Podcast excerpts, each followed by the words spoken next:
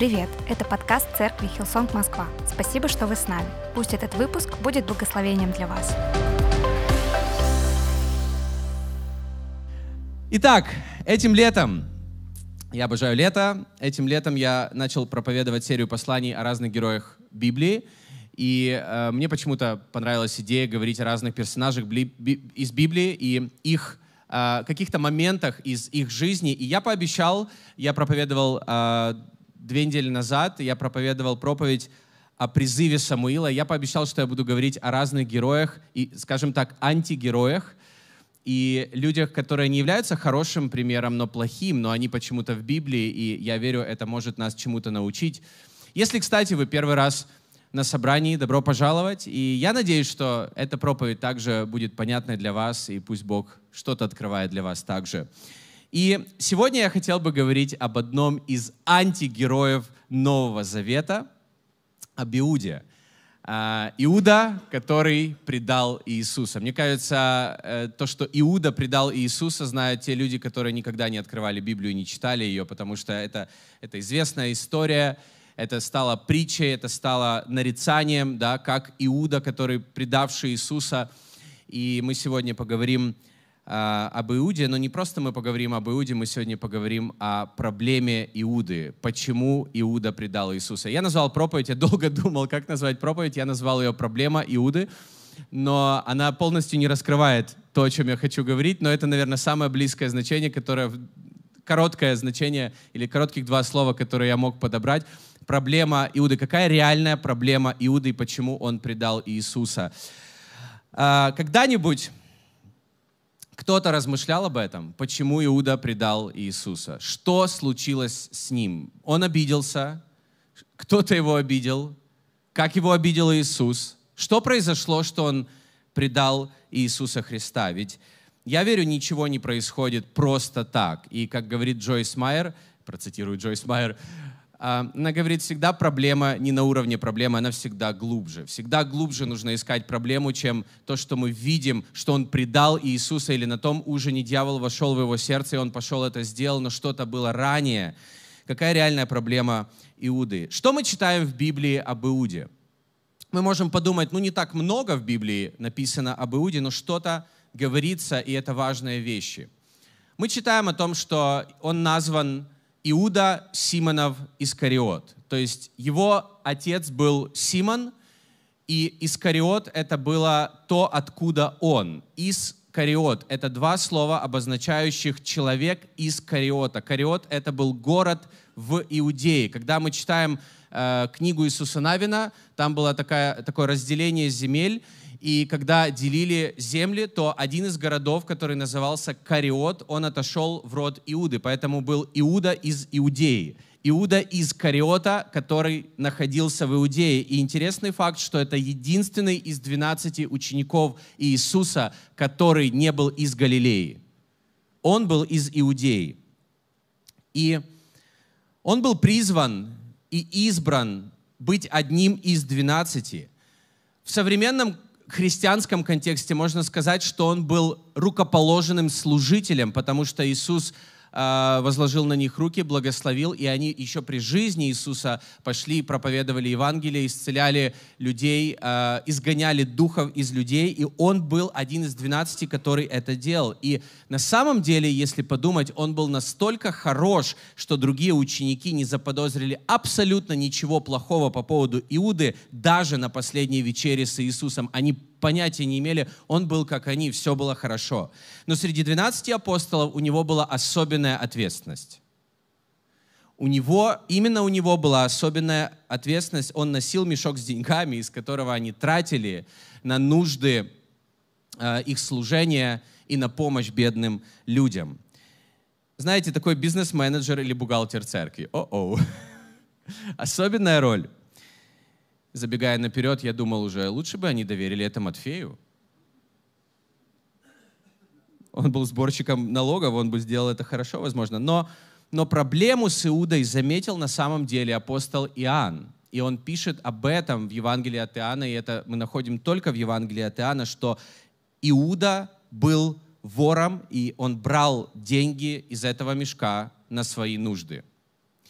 И на самом деле реально он выдал себя на ужине, когда Мария принесла сосуд э, с этим нардом, э, с нардовым миром и помазывала Иисусу ноги. И Иуду очень зацепил этот момент, и он, э, он просто сразу же быстро посчитал, примерно прикинул, за сколько этот кувшин можно было бы продать. И он сказал, его можно было бы продать за 300 динариев. Другими словами, примерно 10 месяцев средней заработной платы э, на тот момент, а это почти год. То есть это довольно большие деньги. И он посчитал, что это можно было бы продать и раздать нищим, хотя он понимал продать и положить в эту сумку. И поскольку этого не произошло, потому что этот кувшин нужно было разбить, чтобы помазать ноги Иисусу, поскольку этого не произошло, возможно, он обиделся и отомстил тем, что он предал Иисуса за 30 серебряников, что составляло, некоторые историки говорят, 120, 120 динариев, то есть 4 месяца заработной платы, средней заработной платы. И если так подумать, то он предал Иисуса всего лишь за сумму в два с половиной раза меньше, чем то, что пожертвовала Мария для того, чтобы поклониться Иисусу и пожертвовать ради Иисуса. И мы прочитаем этот момент. Евангелие от Иоанна, 13 глава, с 3 стиха. Мария в это время взяла кувшин чистого нардового масла, которое стоило очень дорого, и вылила его на ноги Иисусу. Потом она стала вытирать его ноги своими волосами – и весь дом наполнился ароматом. Иуда Искариот, один из учеников Иисуса, который впоследствии предал его, возмутился. Почему бы э, почему было не продать это масло за 300 динариев и не раздать деньги нищим? Он говорил это не потому, что заботился о нищих, а потому что был вор. Ему была доверена сумка с общими деньгами, и он брал из нее на свои нужды. Иуда так разозлился, что хотел заразить вот этим духом и других учеников. Ему не получилось, но в итоге он решает отомстить, и он предает Иисуса за 30 серебряников. И я вам уже сказал, что это примерно в два с половиной раза меньше он получил за предательство Иисуса, чем Мария а, пожертвовала, поклоняясь Иисусу. Знаете почему? Потому что Мария любила Иисуса, Иуда любил деньги. Люди говорят, деньги это зло, но Библия говорит, любовь к деньгам это корень всех зол. И нам никогда не нужно неправильно цитировать Библию, цитируя ее, что деньги это корень всех зол. Деньги это не корень всех зол. Деньги есть у каждого из нас сегодня. И они не являются злом, но, но любовь к деньгам является корнем всех зол. Есть много людей, которых любовь к деньгам увела от веры и принесла им много страданий. Деньги сами по себе не являются злом. Влияние денег может разрушить, но с другой стороны может что-то строить и может быть ответом. Аминь. Деньги — это как огонь в камине. Я когда-то услышал этот пример. Огонь в камине, он делает, он согревает, делает атмосферу в доме, дает свет. У кого здесь есть камин? Благословенные люди. Несколько человек. Но важно обраща, уметь обращаться с огнем. Мы не доверяем его детям, потому что он может разрушить, все разрушить и нам нужно учиться с ним обращаться. Также с деньгами.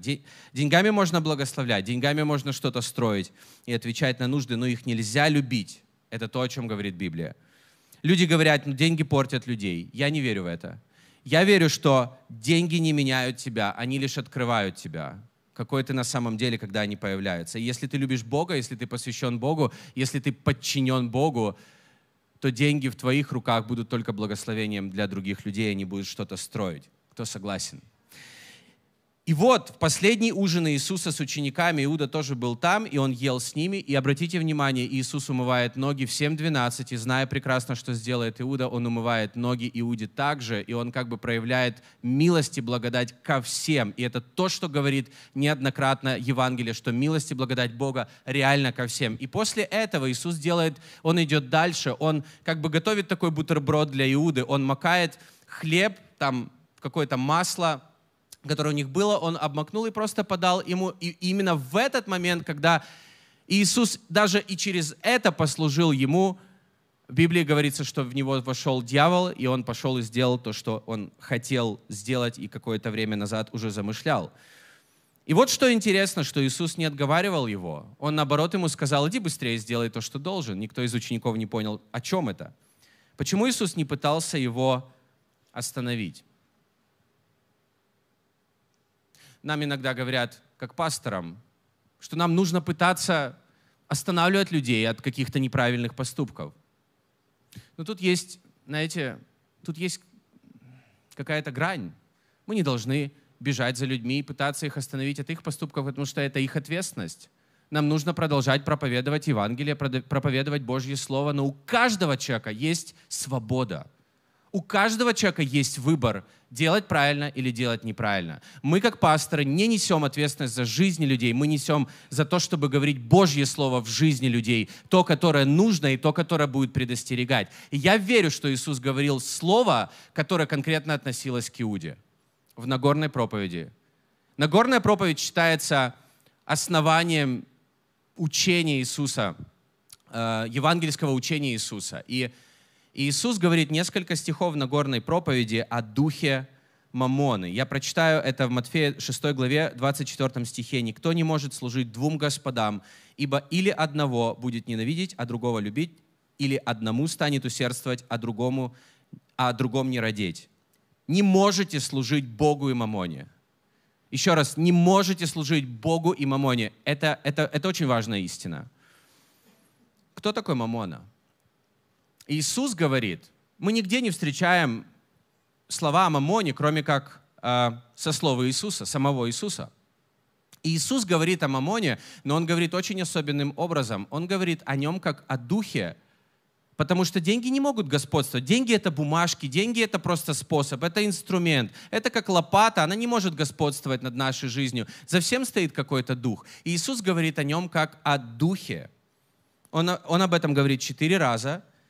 Он говорит, что это злой дух, и это единственный дух в Евангелиях, о котором говорит Иисус, называя его по имени.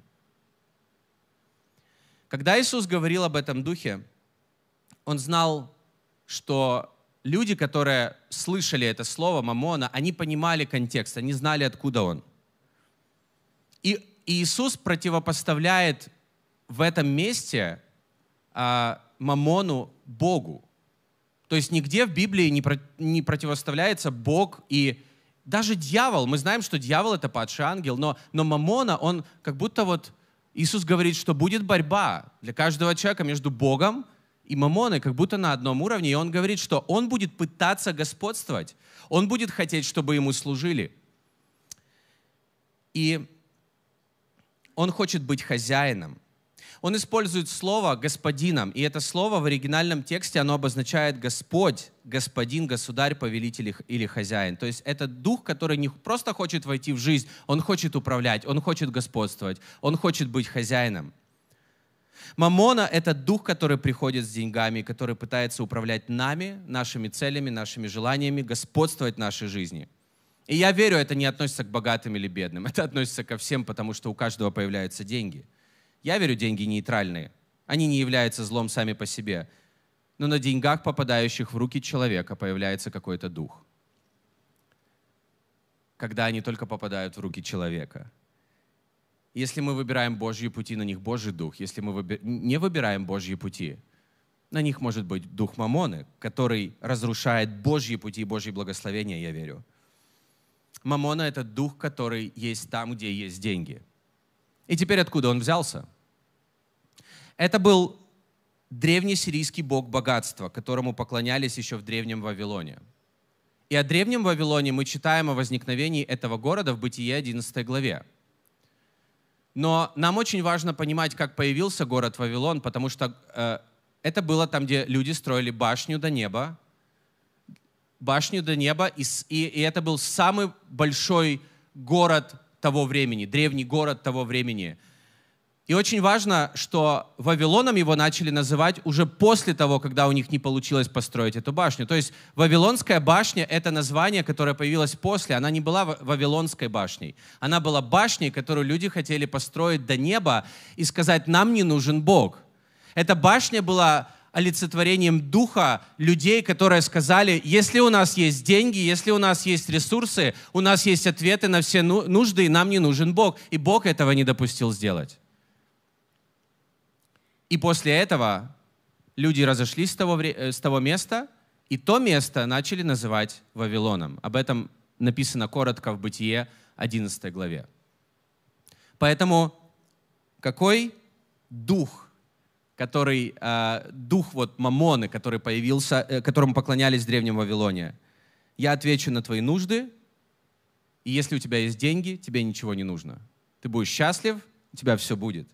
Одно из определений Мамона — это уверенность в богатстве. Поэтому я могу сказать, любовь, любовь к деньгам — это поклонение Мамоны. Э, мамоне, извините. Любовь к деньгам — это поклонение Мамоне. Любовь к богатству и поклонение Мамоны, я могу сказать так, это корень всех зол в мире. Это то, что говорится в Библии, любовь к деньгам. Поэтому проблема Иуды была не с тем, что он убийца. Конечно, нет. Он, когда он раскаялся, когда он осознал, что происходит и что Иисуса убьют, он даже попытался, знаете, как будто Command Z нажать. Он попытался вернуть все назад, он попытался вернуть деньги, но им было все равно уже. Он не смог ничего изменить. Реальная проблема Иуды была связана с мамоной, а не с предательством. Иисус сказал, невозможно служить Богу и мамоне. Иуда слышал, скорее всего, эти слова. Но что он с этим сделал? Иуда, ты не можешь служить мне и мамоне. Однажды ты сделаешь выбор. И Иуда предал Иисуса за 30 серебряных монет. Но, конечно, дело не в деньгах. Я верю, дело не в деньгах. Дело в том, какой дух стоит за этими деньгами. И сегодня я хотел бы увидеть, как предательство Иуды было результатом разрушительной работы Мамоны в его жизни. Я хотел бы пойти дальше, чтобы мы посмотрели дальше, чтобы мы анализировали, увидели какие-то моменты. И Иисус сказал, что Мамона хочет быть хозяином, он хочет господствовать, он хочет, чтобы ему служили. И поэтому три вещи, о которых я хочу увидеть, сказать, и, и чтобы мы постарались увидеть в жизни Иуды, что желание Мамоны — это поклонение, стратегия Мамоны — это обман, и цель Мамоны — это контроль. И это то, что произошло с Иудой. Желание Мамоны — поклонение.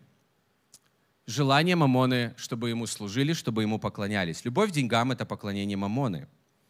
Иуда был учеником Иисуса, но поклонником Мамоне. Поклонение, мы в мае говорили целый месяц о поклонении. Поклонение это, — это, по сути, то, что мы ставим на первое место, что самое главное в нашей жизни. У нас есть много вещей в жизни — но если говорить о поклонении, это когда то, чему мы отдаем приоритет в жизни.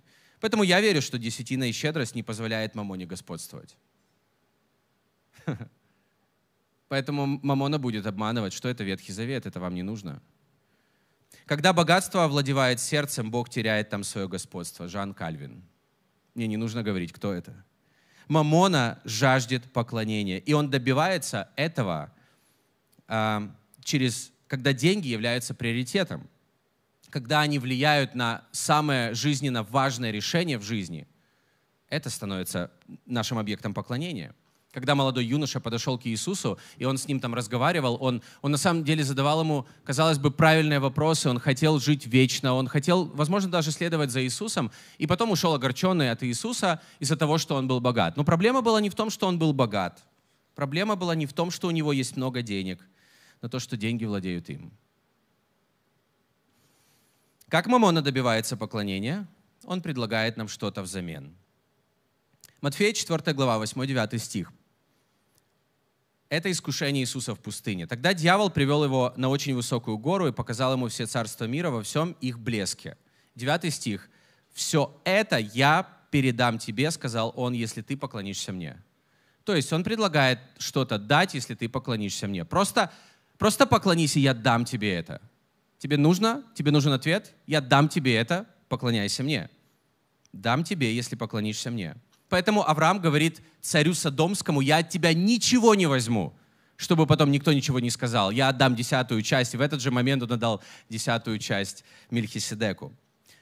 Для чего я прочитал это место? Для того, чтобы мы сравнили с тем, что написано в Матфея 26 главе 14-16 стихах. Затем Иуда Искариот, один из 12 учеников, пошел к первосвященникам с предложением. «Что вы мне дадите?» «Что вы мне дадите, если я предам вам Иисуса?» — спросил он их. Те отсчитали ему 30 серебряных монет, и с того момента Иуда стал искать удобного случая, чтобы предать его. Я нахожу здесь связь. Все это я дам тебе, если ты поклонишься мне. Что вы дадите мне? Я готов поклониться. Что вы дадите мне взамен? Мамона будет обещать нам все, что угодно. Главное, чтобы мы перестали поклоняться Богу и начали поклоняться Ему. И я кое-что скажу, но дослушайте мысль до конца. Однажды я решил, что никогда не буду работать по воскресеньям, потому что по воскресеньям проходят собрания церкви.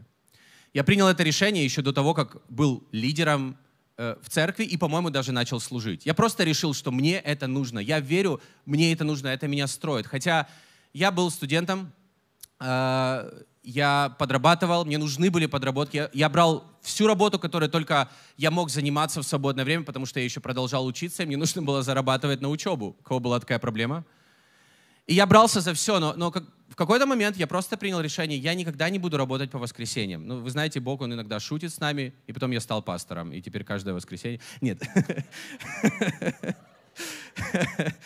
И я видел много призванных Богом христиан, которые шли на этот компромисс, работали церковь воскресенья. И, конечно же, в целом мы не против работы в воскресенье. Вопрос, является ли это для тебя компромиссом. Что бы тебе не, не обещали за это, возможно, цена, которую ты можешь заплатить, гораздо выше. Работа и деньги — это неплохо. Библия говорит так много об этом. О работе и о финансах. Но надо выбирать, кому я служу и кому я поклоняюсь, от кого я завишу. Так легко приоритетом сделать деньги в жизни, а не Божье Царство. Поклонение Богу для меня лично стало чем-то более ценным, чем что бы мне ни предложили в воскресенье. Я, к сожалению, видел много людей, которых Мамона уводил от их призвания во Христе. Я помню людей, которые шли на компромисс, соглашаясь на классную работу и оставляя служение Богу. Я видел пасторов, которых Мамона уводил от их призвания во Христе. Я, к сожалению, это видел в нашей жизни. То есть Иисус говорил не просто про какие-то там времена в то время. Я видел, как люди шли на такие компромиссы, как исключение, а потом это становилось нормой. И потом что-то происходило в других сферах жизни. Не по поводу даже церкви.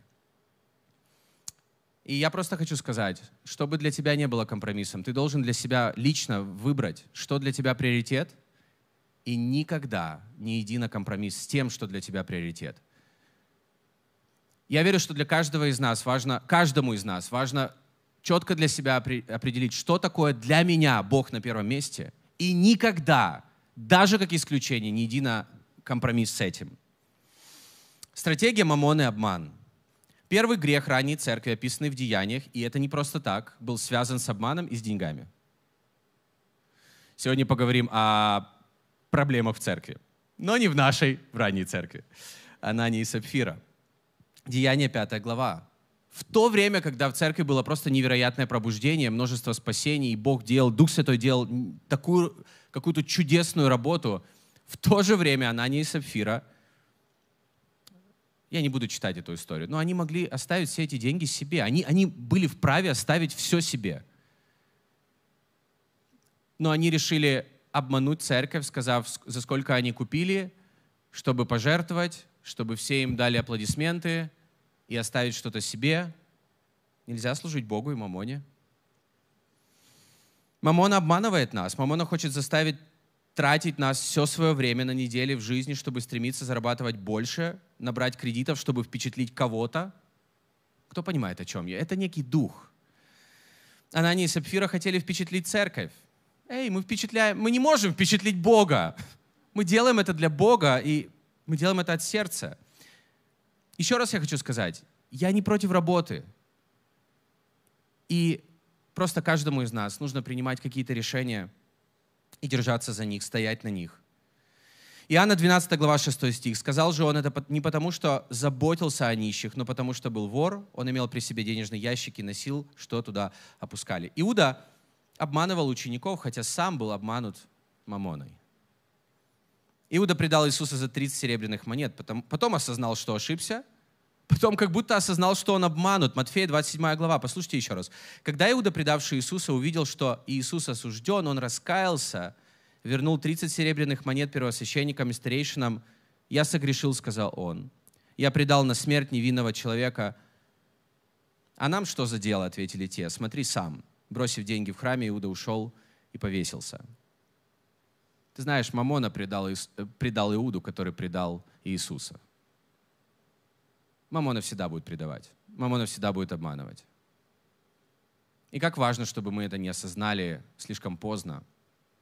А с другой стороны, мы помнили, что Бог никогда не обманывает. Бог никогда не обманывает. И Он всегда нам предлагает путь, который, который благословит. Он предлагает нам пути для этого. Мамона обманывает тем, чтобы мы тратили все свои ресурсы, нервы, время, силы, все внимание, страсть, самое лучшее, самое первое, чтобы приобретать богатство, которое сделает нас счастливыми, благословенными, влиятельными, сделает нашу жизнь лучше, но только Бог может сделать это. Нам никогда не стоит думать, что деньги могут сделать только то, что может сделать Бог. Я не верю, что что-то может сделать счастливым настолько, насколько делает Бог, или радостным настолько во все сезоны, как делает Бог или благословенным, как делает Бог. Только Бог. Псалом 91. «Насажденные в доме Господнем, они цветут во дворах Бога нашего, они в старости плодовиты, сочны и свежи». И еще одна вещь. Цель Мамоны — контроль. Его желание поклонения, его стратегия обманывать. И его цель — это контроль. Иоанна 12 глава 6 стих, он говорил это не потому, что заботился о нищих, а потому что был вор, ему была доверена сумка с общими деньгами, и он брал из нее на свои нужды. Иуда имел этот мешок с деньгами, или мешок с деньгами имел Иуду. Что кем управляло? Я также услышал фразу, которая мне очень понравилась. Может быть, вы слышали ее. Деньги — это хороший слуга, но очень плохой господин. Нельзя им позволять управлять собой, и нельзя деньгам позволять выбирать за нас самое важное решение в жизни. Хотя, живя в Москве, мы очень зависим от финансов. И это правда. Поэтому, наверное, живя в Москве, нам нужно просто знать, что главное.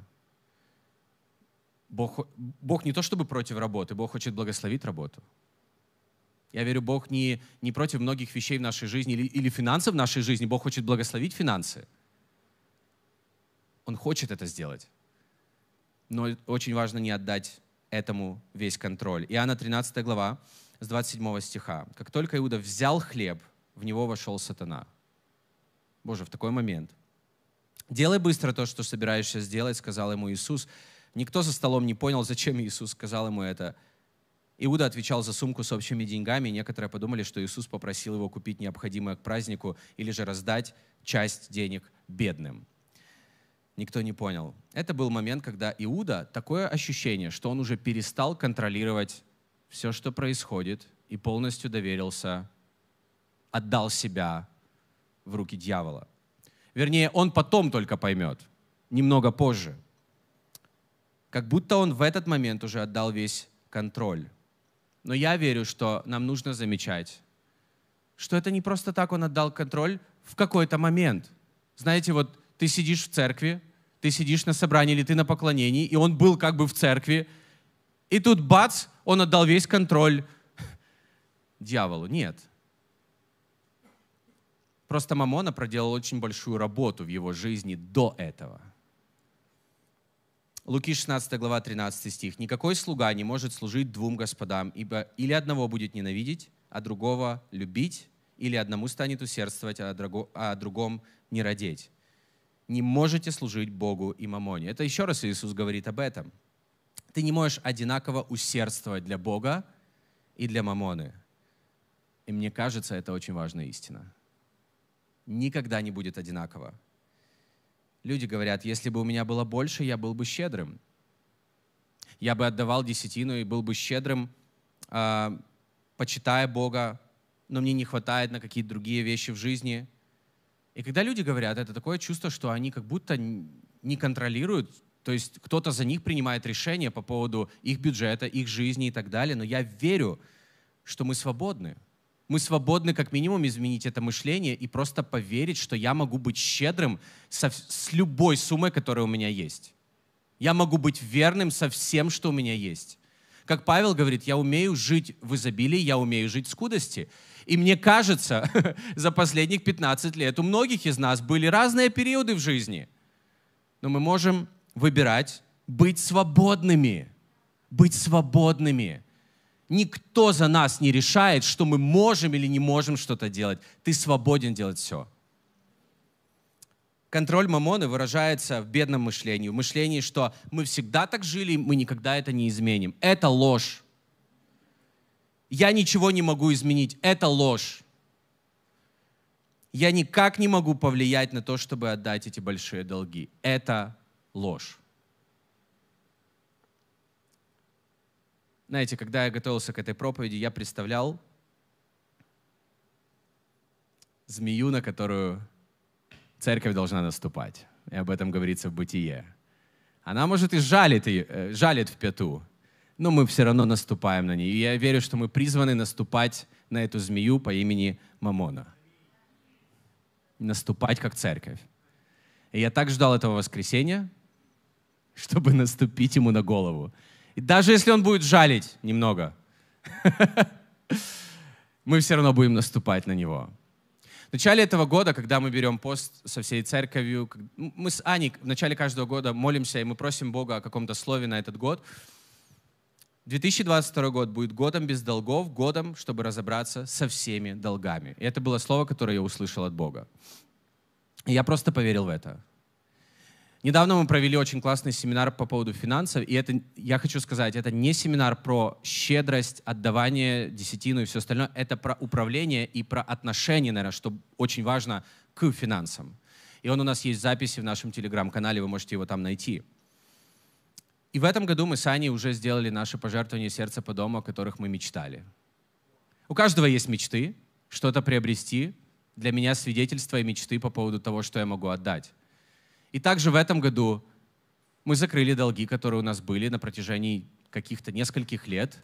Не надо аплодировать. Вся слава Богу. Я ему очень благодарен за эту возможность, но я верю, что это было слово не только ко мне, это было слово к церкви. Я очень верю, что в нашей церкви в этом году многие люди еще скажут, я закрыл все свои долги. Я свободен.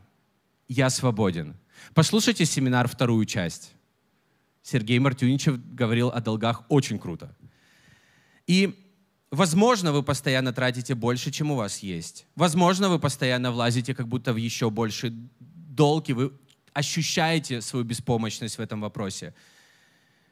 Или вопрос финансовых обязательств реально рулит вашей жизнью, принимает за вас какие-то решения. И я хочу сказать вам, у Бога другой план. И вы свободны. У Бога другой план сто процентов. И может быть, кому-то сегодня не нравится, что это проповедь о деньгах. Я верю, что эта проповедь может принести много пользы. И эта проповедь может раздавить мамону в чьей-то жизни. Знаете, Бог иногда неохотно спешит благословить нас, потому что вопрос не в деньгах, вопрос в духе, который за ними или который приходит с ними. И каждый раз, когда мы получаем зарплату, у нас есть два пути, какой дух будет на этом – Одно из имен Бога Эль-Шадай. У Бога достаточно. Аминь. Или дух Мамоны, или Эль-Шадай. Подумай об этом. Или дух Мамоны, или Бог Эль-Шадай. И нам всегда нужно делать выбор, когда деньги появляются на нашем счету в руках, они уже в руках не появляются. Какому духу мы позволяем быть на них? Иеремия, 17 глава. «Благословен человек, который надеется на Господа и которого упование Господь. Аминь. Ибо он будет как дерево, посаженное при потоках вод и пускающее корни свою потока. Не знает оно, когда приходит зной, лист его зелен, и во время засухи он не боится и не перестает приносить плод. И я хочу сказать каждому, ты свободен, ты свободна, ты можешь разобраться с этим, и ты можешь разрушить ложь мамоны, если она есть. И мы, никто не должен ему поклоняться, и мы должны разрушать его контроль, если он есть. Что помогает нам быть свободными от духа мамоны? Я верю, во-первых, это какое-то личное откровение, что Бог заботится о нас. Он дает нам новые пути, Он дает нам возможности, и что все возможности в жизни, они от Него. Аминь. Бог может обеспечить вас всем, что нужно, чтобы у вас всегда было всего в достатке и с лихвой хватало еще на любое доброе дело. Деньги служат нам, а не мы им. И это очень важно. Деньги не делают счастливым, но они решают многие вопросы. Деньги не ответ на все нужды. Сто процентов. Но они многим могут помочь. Вопрос, как мы к ним относимся. И как мы относимся вообще к достатку и к тому, что мы получаем. Щедрость и благодарность Богу, они мешают мамоне поселиться в нашей жизни. Они будут всегда мешать ему. Великое приобретение, это слова апостола Павла, великое приобретение быть благочестивым и довольным. Мне кажется, нам нужно быть всегда благодарными и довольными с тем, что у нас есть. Это всегда будет мешать мамоне контролировать нашу жизнь. Когда наш фокус на Божьем Царстве, тогда больше денег могут произвести больше перемен. Матфея 6, 6 глава — это также часть Нагорной проповеди «Не копите себе богатств на земле, где их портят моль и ржавчина, и где воры могут обкрадывать ваш дом. Копите лучше себе сокровища на небесах, где их не, не испортят ни моль, ни ржавчина, и куда воры не могут проникнуть и украсть. Ведь где твое богатство, там будет и твое сердце». И церковь, вы знаете, когда у нас больше ресурсов, это может больше послужить другим людям. На чем наш фокус? На деньгах или на Божьем Царстве? Верность с тем, что в твоей руке сегодня. Я верю, это мешает Мамоне поселиться, прописаться в нашей жизни. Нужно лишить его московской прописки во имя Иисуса. Луки 16 глава. «Кто верен в малом, тот верен и в большем, и кто не верен в малом, тот не верен и в большем». Поэтому если вы не были верны, не, не были честными в обращении с земным богатством, в оригинале здесь слово «мамона», с земным мамоной, то кто доверит вам истинное? Кто верен в малом? И так, так, так жаль, так обидно, что Иуда не был верен в малом. Человек с большим потенциалом. Иуда не был верен в малом, и он не стал апостолом. В книге Деяний. И Бог ему не доверил, не доверил больше людей. Я верю, что десятина — это тест. Это лишь маленький тест, чтобы Бог мог доверить больше. Большее влияние на людей, или Бог мог доверить людей — Потому что истинное богатство — это люди. Это наши взаимоотношения. Это наши отношения с Богом. Истинное богатство — это не по поводу тех вещей, которые мы покупаем за деньги. Истинное богатство другое. И, и то, что в наших руках, нам нужно быть с этим верными, потому что Бог на это обращает внимание. Поэтому по поводу Иуды, его главная проблема были любовь и поклонение Мамоне. Я верю, он не хотел предавать Иисуса, когда он стал частью 12 учеников. Но он позволил себя обмануть и в результате контролировать его. И самое главное, наверное, я верю, самое главное, что помогает нам быть свободными от мамоны, это наше личное откровение, что Бог любит нас. Что Бог любит нас. И мы знаем, что в Евангелии от Иоанна сам Иоанн пишет это Евангелие в третьем лице, и он говорит, что его пишет ученик, который был самым любимым у Иисуса. Самым любимым у Иисуса. Но я верю, что Иисус любил Иоанна, вернее, Иуду так же, как Иоанна. Он так же, как Иоанну, служил ему на последней вечере. И из всех он подал этот кусок хлеба Иоанну. Это не было плохим жестом, он просто позаботился о нем, он любил его. И каждому из нас нужно личное откровение, как сильно Бог любит нас. А если любит так сильно, то неужели Он не заботится о нас? И нам не нужно верить какой-то другой лжи. Он благословляет тебя. И в каком бы периоде жизни вы ни находились, каждый из нас, мы свободны полностью.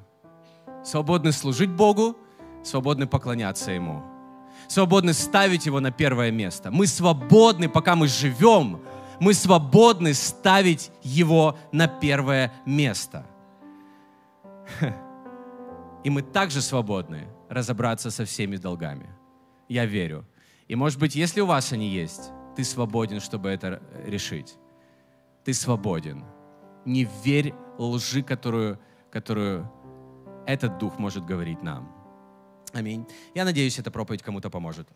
Давайте вместе поднимемся и давайте помолимся. Дорогой Господь, спасибо за,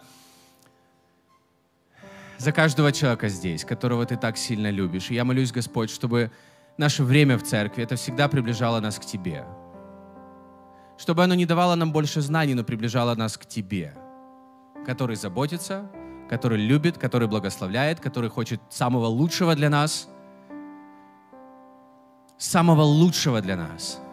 Бог, Ты не, по, ты не Бог, который хочет держать в рабстве людей, Ты Бог, который хочет освобождать людей. И иногда мы думаем, если у нас будет больше ресурсов, мы будем более свободны, но мы можем быть обмануты, и мы можем находиться еще в большем рабстве. Потому что только Ты даешь свободу. И, Боже, я молюсь, чтобы каждый, чтобы у каждого в этом году было свежее, новое откровение о том, насколько Ты любишь нас и заботишься о нас. Насколько Ты благословляешь. Насколько Ты думаешь наперед. Еще до того, как мы просим Тебя о чем-то, у Тебя уже есть ответы. Ответы, как провести, ответы, как, как сделать как сделать это. Сделать, возможно, то, о чем мы молимся, или то, о чем мы мечтаем. Господь, я верю, что Ты, отве... ты Бог, отвечающий на мечты в сердцах, потому что Ты их туда помещаешь. Но ни, никто никакой дух Мамоны, он никогда не ответит на те мечты, которые в наших сердцах, которые вкладываешь Ты. Потому что только Ты можешь ответить. И только Ты можешь дать во всей полноте то, что действительно будет благословением. И я, Господь, молюсь, чтобы откровение о том, насколько Ты любишь нас, оно проникало глубже и сильнее. Глубже и сильнее. Чтобы мы не только знали это, но чтобы мы ощущали, переживали и проживали это каждый день. И я верю, тогда какие-то выборы нам будет делать намного легче во имя Иисуса Христа. И в этих выборах, Бог, Ты будешь двигаться с новой силой. И я, Господь, молюсь о тех людях, которые, возможно, возможно, также молились в этом году, о том, чтобы в этом году закрыть все свои долги. Боже, я молюсь об этом. Я молюсь о том, чтобы люди, которые хотят действительно, или, или которые услышали это как слово от Бога в свою жизнь. Боже, я верю, что сверхъестественным образом Ты сделаешь это, какой бы долг ни был. Потому что любой долг — это проклятие, любой долг — это контроль, это когда мы не свободны. Боже, я верю, что Ты Бог, который освобождаешь. Ты даешь истину, которая делает нас свободными. Твоя любовь освобождает нас. Боже, я верю, что в этом году многие люди прославят Тебя за то, что они свободны и за то, что Ты помог решить какие-то вопросы, разобраться с какими-то вопросами во имя Иисуса Христа. Аминь. Спасибо, что дослушали выпуск до конца. Если вы хотите узнать больше об Иисусе или о церкви, то можете связаться с нами через наши соцсети. Будьте благословенны!